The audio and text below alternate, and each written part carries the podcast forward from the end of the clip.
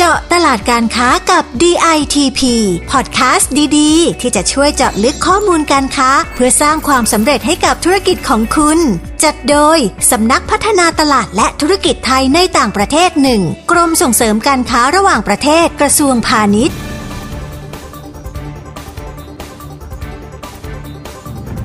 ครับ สวัสดีครับ ขอต้อนรับคุณผู้ฟังนะครับ เข้าสู่เจาะตลาดการค้า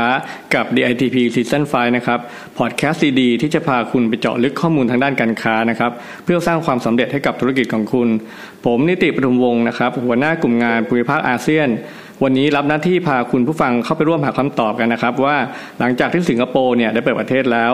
หลังจากสถานการณ์โควิด -19 เริ่มคลี่คลายนะครับ ตอนนี้สถานการณ์เศรษฐกิจของสิงคโปร์จะเป็นอย่างไรบ้าง และสถานการณ์รวมถึงโอกาสทางการค้าระหว่างไทยกับสิงคโปร์นะครับ จะมีการเปลี่ยนแปลงไปในทิศทางไหนนะครับ เรามาไขข้อข้องใจในเรื่องนี้กันนะครับ กับปอนัทมาคูณผลนะครับ ผู้อำนวยการสำนักงานส่งเสริมการค้าในต่างประเทศ ณ กรุงสิงคโปร์ ประเทศสิงคโปร์ สวัสดีครับปอนัทมาครับ สวัสดีค่ะคุณนิติ แล้วก็สวัสดีคุณผู้ฟังพอดแคสต์ทุกท่านด้วยค่ะ ครับพอครับ หลังจากที่สถานการณ์การแพร่ระบาดของไวรัสโควิด -19 นะครับเริ่มคลี่คลาย แล้วสิงคโปร์นะครับก็ได้เปิดประเทศเมื่อวันที่ 29 สิงหาปี 65 ที่ผ่านมานะครับ สิงคโปร์ก็ได้ยกเลิกบังคับมาตรการสวมหน้ากากอนามัยนะครับและกฎระเบียบต่างๆ ในการเดินทางเข้าในประเทศที่มีความคลี่คลายมากขึ้น ทั้งหมดนี้ก็มีผลต่อเศรษฐกิจของสิงคโปร์อย่างไรบ้างครับค่ะเเมื่อกฎระเบียบในการเดินทางเข้าประเทศได้ยุ่งยากแล้วนะคะ ตอนนี้ผู้ที่ฉีดวัคซีนครบถ้วนสามารถเดินทางเข้าสิงคโปร์ได้โดยไม่ต้องกักตัว ไม่ต้องตรวจ ART นะคะหรือ ATK เนี่ยนะคะก่อนขึ้นเครื่อง ก็ทำให้มีนักท่องเที่ยวเดินทางเข้ามาในสิงคโปร์เพิ่มมากขึ้นค่ะ ซึ่งจากสถิติล่าสุดนะคะเมื่อเดือนพฤศจิกายนที่ผ่านมาเนี่ยนะคะมูลค่าการค้าปลีกในสิงคโปร์เนี่ยสูงถึง 3,600 ล้านเหรียญสิงคโปร์ครับหรือเท่ากับเติบโตขึ้น 16.5%ค่ะ โดยเป็นยอดขายบริการอาหารแล้วก็เครื่องดื่มเนี่ยสูงถึง 928 ล้านเหรียญสิงคโปร์นะคะ ซึ่งเท่ากับโตขึ้น 24.7%เลยค่ะครับผมซึ่งถ้าดูจากตัวเลขนี้นะคะ ก็ถือว่าเศรษฐกิจของสิงคโปร์เนี่ยมีแนวโน้มเติบโตมากขึ้นหลังจากเปิดประเทศเลยค่ะ อ๋อครับผมดูจากตัวเลขที่เติบโตขึ้นแล้วนะครับ ก็มีแนวโน้มว่าเศรษฐกิจสิงคโปร์จะปรับตัวดีขึ้นเรื่อยๆนะครับแล้วในส่วนของพฤติกรรมผู้บริโภคล่ะครับของชาวสิงคโปร์หลังจากสถานการณ์โควิด -19 เขามีพฤติกรรมการจับจ่ายใช้สอย หรือมีเทรนด์นิยมสินค้าที่เปลี่ยนแปลงไปจากเดิมอย่างไรบ้างครับพอครับว่าพฤติกรรมของผู้บริโภคชาวสิงคโปร์ที่เปลี่ยนไปนะคะ หลักๆเนี่ยก็เลยจะมีเรื่องความนิยมในการซื้อสินค้าผ่านอีคอมเมิร์ซแล้วก็เทรนด์ของการดูแลสุขภาพค่ะครับเอ่อซึ่งในส่วนของอีคอมเมิร์ซนะคะประเทศสิงคโปร์เนี่ยถือว่าเป็นหนึ่งในตลาดอีคอมเมิร์ซที่ใหญ่ที่สุดในเอเชียตะวันออกเฉียงใต้ค่ะ แล้วก็ด้วยสถานการณ์โควิด -19 เนี่ยนะคะ ก็ยิ่งทำให้ตลาดเนี่ยเติบโตเร็วขึ้นไปอีกค่ะก็เพราะว่าจากมาตรการปิดประเทศนะคะล็อกดาวน์ทั้งหลายนะคะ ประชาชนต้องอยู่แต่ในบ้าน ร้านค้าปิดให้บริการทั้งหลายเหล่านี้นะคะทางสิงคโปร์ก็เลยเปลี่ยนพฤติกรรมค่ะหันมาซื้อของผ่านช่องทางออนไลน์กันมากขึ้นนะคะครับแล้วก็ถึงแม้ว่าตอนนี้นะคะ ทุกคนนะคะกลับมาทำงานกันหมดแล้วนะคะ คุณคุณนิติใช้ชีวิตนอกบ้านกันตามปกติแล้วครับแต่ชาวสิงคโปร์ก็ยังเคยชินค่ะ เคยชินกับการซื้อของผ่านช่องทางอีคอมเมิร์ซกันอยู่ค่ะ มันเหมือนเป็นวิถีการใช้ชีวิตของคนในยุคนี้ไปแล้วอะนะคะอืมซึ่งเอ่อก็ถือเป็นข้อดีนะคะ เพราะว่าไปตรงกับแนวทางของรัฐบาลสิงคโปร์ในการเตรียมความพร้อมของประเทศ ด้านความเป็นผู้นำเศรษฐกิจดิจิทัลพอดีค่ะ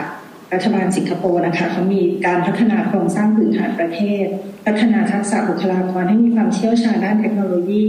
ครับแล้วก็ยังสนับสนุนการปรับเปลี่ยนวิธีการดำเนินธุรกิจของผู้ประกอบการให้เป็นดิจิทัลเพิ่มมากขึ้นด้วยค่ะ ครับพอครับ ความนิยมที่เปลี่ยนไปของชาวสิงคโปร์นะครับก็ไปลงตัวพอดีกับนโยบายการพัฒนาประเทศนะครับ ที่ไปสู่เศรษฐกิจดิจิตอลนะครับ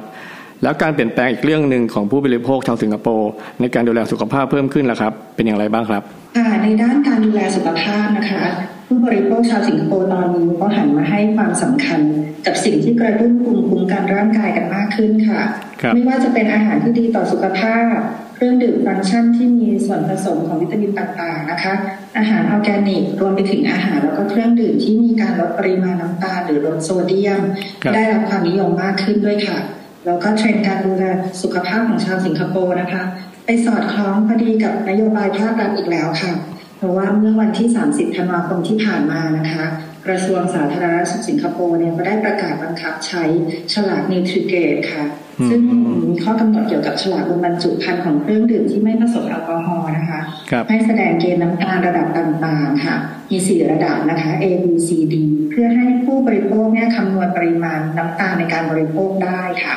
แล้วนอกจากนี้นะคะ เครื่องดื่มที่ได้รับเกรด A กับเกรด B เนี่ยก็จะได้รับตราสัญลักษณ์ เรียกว่า healthier choice ค่ะ ให้เป็นทางเลือกเพื่อสุขภาพสำหรับผู้บริโภคด้วยค่ะอืมครับ แบบนี้ก็เรียกได้ว่าความนิยมในการซื้อสินค้าผ่านช่องทางอีคอมเมิร์ซและเทรนด์การดูแลสุขภาพนะครับ ก็เป็นพฤติกรรมที่เปลี่ยนไปของชาวสิงคโปร์นะครับ หลังจากสถานการณ์โควิด แล้วถ้าพูดถึงสินค้าส่งออกของไทยล่ะครับ ที่มีโอกาสเติบโตในตลาดสิงคโปร์หลังจากนี้ พอจะมีสินค้าไหนบ้าง พอช่วยแนะนำทีครับค่ะสำหรับโอกาสของสินค้าไทยในตลาดสิงคโปร์นะคะ ก็จะมาจากพฤติกรรมของผู้บริโภคประกอบด้วยนะคะ โดยสินค้าในไทยในกลุ่มแรกนะคะ ที่มีโอกาสเติบโตได้นะคะครับก็คือสินค้ากลุ่มอาหารนั่นเองค่ะ เพราะว่าสิงคโปร์เนี่ยเขานำเข้าอาหารกว่า 90%เลยค่ะ ไม่ว่าจะเป็นข้าวเป็นอาหารหรืออาหารพร้อมรับประทานนะคะ รวมไปถึงผลิตภัณฑ์ทางการเกษตรอื่น ๆนะคะ ล้วนแต่เป็นการนำเข้าจากต่างประเทศทั้งสิ้นเลยค่ะครับแล้วก็ในประเทศไทยของเรานะคะ เราก็มีศักยภาพในการผลิตอาหารในฐานะครัวโลกอยู่แล้วนะคะ แล้วเราก็ยังมีข้อได้เปรียบในด้านวัตถุดิบจากผลผลิตทางการเกษตรในประเทศ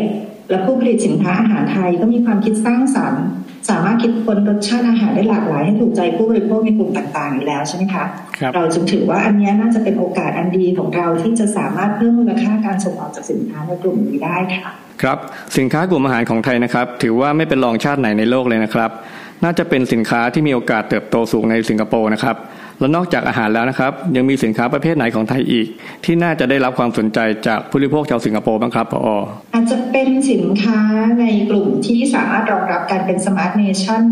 ตามครับแผนพัฒนาประเทศของสิงคโปร์ค่ะ ซึ่งนโยบาย Smart Nation นี้นะคะทำให้มีความต้องการสินค้าแล้วก็บริการที่เกี่ยวกับเทคโนโลยี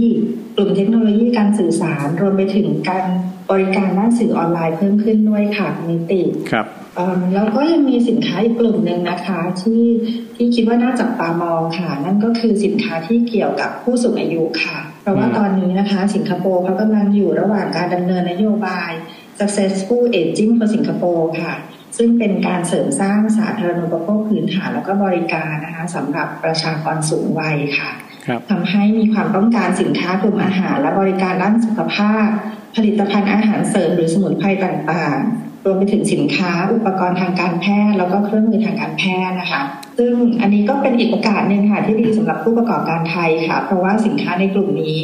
ก็เป็นสินค้าที่ที่เรามีศักยภาพในการผลิตเช่นกันนะคะครับผมก็จริงอย่างที่พออบอกเลยนะครับ ว่าสินค้าด้านเทคโนโลยีที่เกี่ยวกับผู้สูงอายุนะครับเป็นสินค้าที่ทางประเทศไทยเรามีศักยภาพในการผลิตอยู่แล้วนะครับ แล้วพอครับนอกจากสินค้ากลุ่มนี้แล้วยังมีสินค้ากลุ่มไหนที่พอจะมีโอกาสได้บ้างอีกไหมครับเอ็นคิดว่าเนี่ยมีอีกสองกลุ่มค่ะที่น่าจะมีโอกาสเติบโตได้นะคะครับเป็นสินค้าที่เป็นผลพลอยได้มาจากการอยู่บ้านในช่วงโควิดเลยค่ะ ซึ่งก็คืออาหารสัตว์เลี้ยง แล้วก็เฟอร์นิเจอร์และของตกแต่งค่ะครับส่วนสัตว์เลี้ยงเนี่ยนะคะ ชาวสิงคโปร์ตอนนี้เขานิยมเลี้ยงสัตว์มากขึ้นค่ะ แล้วก็เลี้ยงเหมือนเป็นสมาชิกในครอบครัวเลยค่ะอืมมีการดูแลสุขภาพความเป็นอยู่ อาหารนี่ก็เลือกอาหารที่มีคุณภาพสูงนะคะ ซึ่งสินค้าในกลุ่มอาหารสัตว์เลี้ยงนี้นะคะ ผู้ผลิตและผู้ส่งออกไทยก็มีศักยภาพในการผลิต แล้วก็สินค้าก็มีมาตรฐานในการส่งออกอยู่แล้วนะคะ จึงมีโอกาสเติบโตในตลาดได้สูงค่ะครับแล้วก็สินค้าเฟอร์นิเจอร์นะคะแล้วก็เฟอร์นิเจอร์ของตกแต่งบ้านเฟอร์นิเจอร์กลุ่มโฮมออฟฟิศรวมไปถึงเฟอร์นิเจอร์สำหรับกลุ่มคนชอบเล่นเกมอืมพวกนี้ก็ได้รับความนิยมมากขึ้นเช่นกันค่ะครับแต่ทั้งนี้นะคะก็ผู้ประกอบการไทยก็ควรศึกษาพฤติกรรมผู้บริโภคเพิ่มเติมอีกนิดหน่อยนะคะ เพื่อที่จะได้นำไปพัฒนาสินค้าให้ตรงกับความต้องการของชาวสิงคโปร์ค่ะครับผม ทั้งสินค้าอาหารนะครับและสินค้าเทคโนโลยีที่เกี่ยวกับผู้สูงอายุ อาหารสัตว์เลี้ยง และเฟอร์นิเจอร์ เป็นสินค้าที่พอแนะนำว่ามีโอกาสในตลาดสิงคโปร์ผู้ประกอบการไทยที่สนใจในตลาดสิงคโปร์นะครับและมีศักยภาพในการผลิตและการส่งออกสินค้าเหล่านี้ ก็ลองมองหาช่องทางการตลาดดูนะครับ มาถึงช่วงท้ายแล้วนะครับ จะขอคำแนะนำจากพอนะครับว่าผู้ส่งออกไทยนะครับควรจะระมัดระวังอะไรบ้าง เมื่อต้องเข้าไปทำตลาดในสิงคโปร์ครับ สำหรับการเข้ามาทำการค้าในตลาดสิงคโปร์นะคะครับลำดับแรกเลยค่ะ ผู้ประกอบการไทยต้องศึกษา แล้วก็ปฏิบัติตามกฎระเบียบของหน่วยงาน ในการขอใบอนุญาตต่างๆ อย่างเคร่งครัดค่ะครับเอ่อดิฉันขอยกตัวอย่างนะคะ หน่วยงานสำคัญสำคัญที่เกี่ยวข้องนะคะก็เช่นนะคะสำนักงานอาหารสิงคโปร์ค่ะหน่วยงานนี้เขาจะดูแลเรื่องสินค้าอาหารทั้งหมดค่ะ แล้วก็จะมี Health Sciences Authority นะคะ หรือว่า HSA นะคะ อันนี้เขาดูแลแล้วก็ควบคุมผลิตภัณฑ์ยา ผลิตภัณฑ์เพื่อสุขภาพ แล้วก็ผลิตภัณฑ์เครื่องสำอางค่ะครับแล้วก็อีกหน่วยงานสำคัญนะคะ ก็คือ Enterprise สิงคโปร์ค่ะ หน่วยงานนี้เขาจะกำกับดูแลเรื่องสินค้าข้าวค่ะ เรื่องที่ควรคำนึงถึงเรื่องต่อไปนะคะ ก็คือชาวสิงคโปร์เนี่ยเขานิยมสินค้าดี สินค้ามีคุณภาพ มีประโยชน์ต่อสุขภาพนะคะ แต่เขาก็มักจะมีการหาข้อมูล เปรียบเทียบราคา แล้วก็ความคุ้มค่าของสินค้าก่อนตัดสินใจซื้อด้วยค่ะ ดังนั้นเนี่ยการตั้งราคาสินค้าของของเรานะคะ ก็ต้องเป็นราคาที่เหมาะสมกับคุณภาพของสินค้านะคะ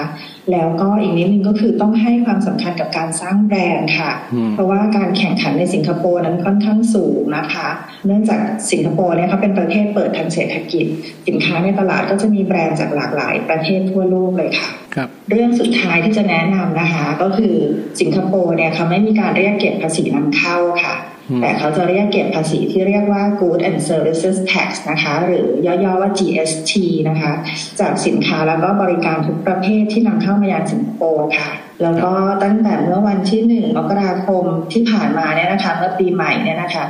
สิงคโปร์เนี่ยเขาได้ปรับการเรียกเก็บภาษี GST จากเดิมนะคะ เก็บที่ 7%นะคะ ตอนนี้ปรับเป็น 8%ค่ะ แล้วก็ยังมีแผนที่จะปรับขึ้นเป็น 9%อีกนะคะ ในวันที่ 1 มกราคมปีหน้าค่ะ ปี 2567 ค่ะ ซึ่งเรื่องนี้นะคะ ก็มีผลทำให้ราคาสินค้าในตลาดสิงคโปร์เนี่ยปรับตัวสูงขึ้นไปอีกค่ะ ดังนั้นเนี่ยถ้าจะทำการค้าในสิงคโปร์นะคะ ต้องเอาเรื่องนี้มาประกอบในการวางแผนการตลาดด้วยนะคะ ครับผมค่ะ แต่ว่าอย่างไรก็ตามนะคะ ถ้าผู้ประกอบการท่านใดเนี่ยต้องการข้อมูลหรือคำแนะนำเพิ่มเติมนะคะ สกตทุนสิงคโปร์เนี่ยก็ยินดีที่จะให้ข้อมูลแล้วก็คำปรึกษาค่ะ ท่านสามารถติดต่อมาที่สำนักงานได้เลยค่ะครับผมวันนี้พออนัทมานะครับ ก็ได้ให้คำตอบเกี่ยวกับเรื่องสถานการณ์การค้า และทิศทางการค้าในประเทศสิงคโปร์ของเราอย่างละเอียดเลยนะครับ และยังมีคำแนะนำที่เป็นประโยชน์สำหรับผู้ประกอบการไทยด้วยนะครับ ต้องขอขอบคุณพออนัทมามาก ๆ เลยครับ ที่มาร่วมพูดคุยกับเราใน EP นี้นะครับ ขอบคุณครับได้ยินดีค่ะ ครับสำหรับคุณผู้ฟังนะครับ ที่ต้องการข้อมูลการค้าอื่น ๆ เพิ่มเติมนะครับ สามารถเข้าไปดูได้ที่ www.ditp.go.th หรือที่เว็บไซต์ของสำนักนะครับ www.ditp-oversea.com นะครับหรือสอบถามไปที่สายด่วน 1169 ก็ได้นะครับ ฟังจบแล้วฝากกดติดตาม กดไลค์ กดแชร์ ให้กับพอดแคสต์ของเราด้วยนะครับ กลับมาพบกับเรื่องราวการค้าที่น่าสนใจได้ใหม่นะครับใน EP ต่อไปสำหรับวันนี้ผมและพออนัทมานะครับ ต้องขอลาไปก่อน สวัสดีครับ สวัสดีค่ะ เจาะตลาดการค้ากับ DITP ติดตามข้อมูล ข่าวสาร และกิจกรรมดีๆ เพิ่มเติมได้ที่ www.ditp.go.th หรือสายด่วน 1169